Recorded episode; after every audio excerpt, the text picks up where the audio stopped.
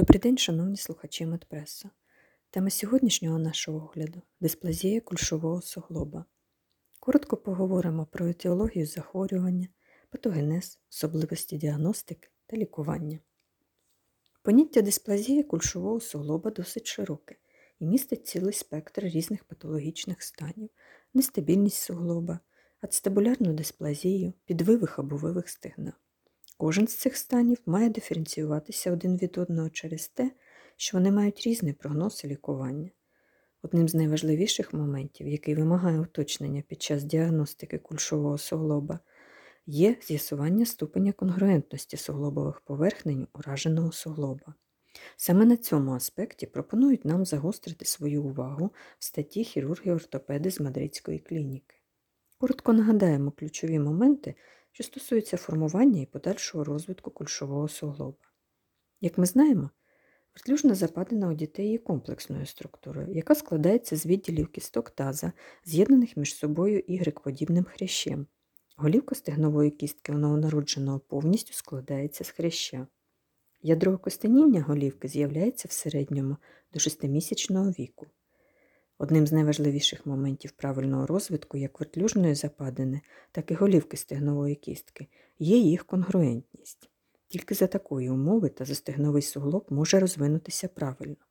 У зміненому суглобі внаслідок відсутності повного контакту вертлюжної западини і голівки стегнової кістки відбувається поступове розширення суглобової порожнини і суглобової губи, а також гіпертрофія зв'язок. Крім зміни розмірів і форми голівки стегнової кістки, відзначається збільшення шиїчно-діафізарного кота і вкорочення шийки стегнової кістки. Етіологія і патогенез. Автори виділяють два основні чинники, від яких залежить зростання і розвиток кульшового суглоба.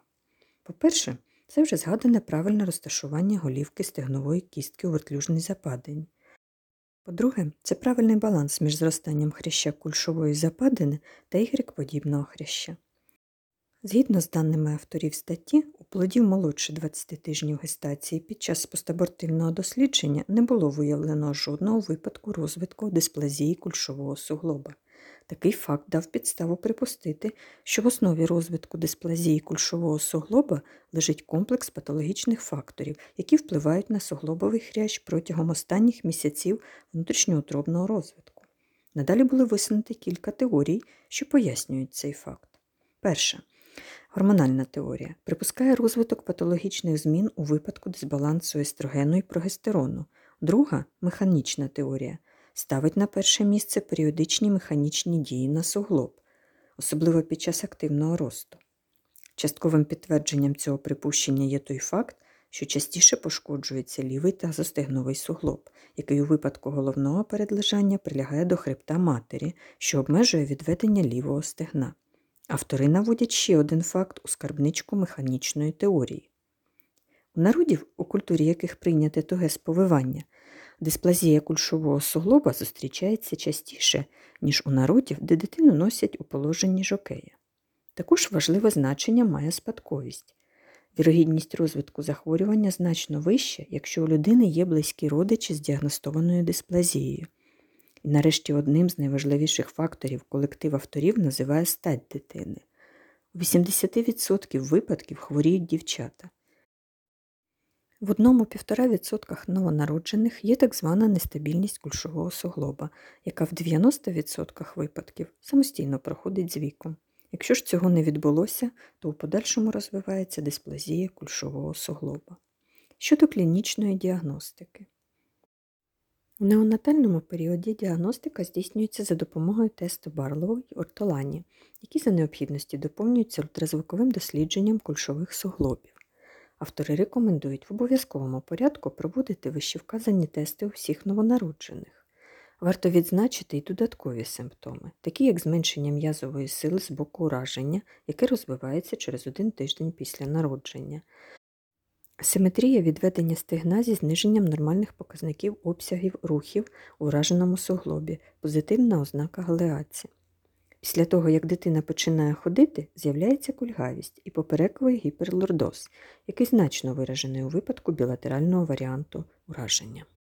Наступний розглянутий розділ це додаткові методи діагностики. Перший ультразвукове дослідження кульшових суглобів. Цей метод є швидким, безпечним, зручним та може бути застосований починаючи з перших днів життя. Автори наводять результати дослідження графа зі співавторами, який розробив методику дослідження та стегнового суглоба з вимірюванням двох кутів альфа і бета. На підставі величин цих кутів графом була запропонована класифікація типів будови тазостегнового суглоба.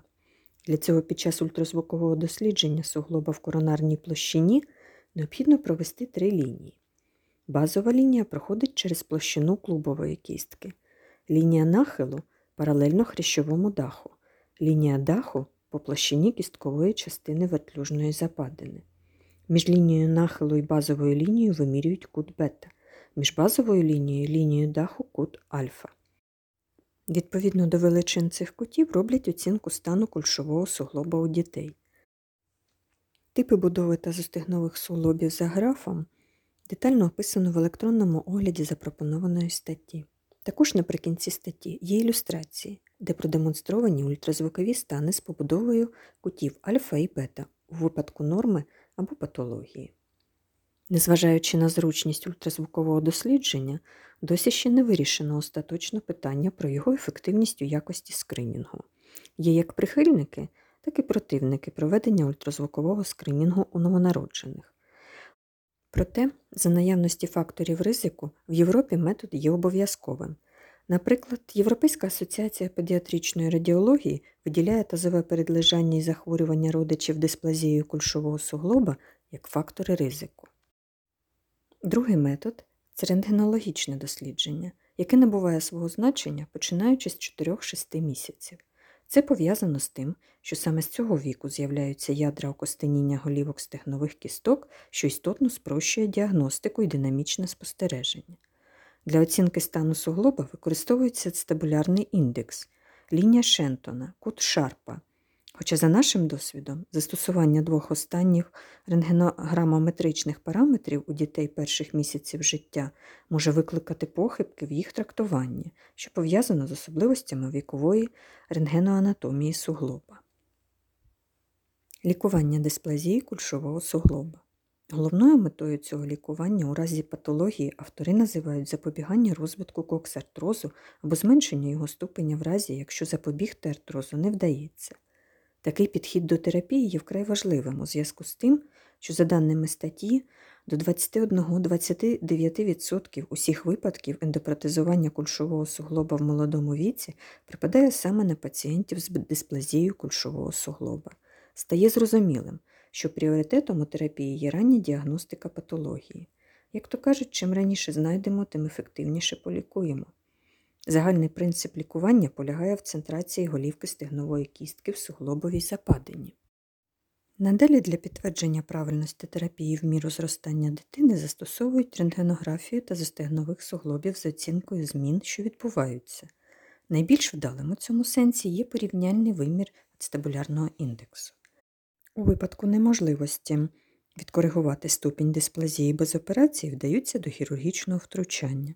Для неоперативного лікування дітей віком до 6 місяців частіше за інших застосовуються так звані стремена Павлика, що являють собою спеціальну конструкцію, бандаж, яка запобігає приведенню і випрямленню стегна, зменшуючи у такий спосіб дислокацію голівки стегнової кістки. Клінічна ефективність такої терапії оцінюється за зниженням показників тесту ортолані на хворій кінцівці в межах 85-92%. Автори виділяють наступні чинники ризику, на які необхідно звернути увагу під час лікування стременами Павлика. Перше. Відсутність динаміки в лікуванні. Друге. Інверсія вертлюжної губи. Третє збільшений кут бета. Четверте недостатнє покриття голівки стегнової кістки. П'яте ацетабулярний індекс більше 36 градусів. І останнє шосте двостороннє зміщення. Якщо правильно застосовувати стремена Павлика, ускладнення зустрічаються рідко. Найбільш частим з них є ятрогенний аваскулярний асептичний некроз голівки стегнової кістки. У випадку неефективності стремен Павлика або у віці дитини старше 6-8 місяців ортопеди застосовують відкрите чи закрите вправлення голівки стегнової кістки.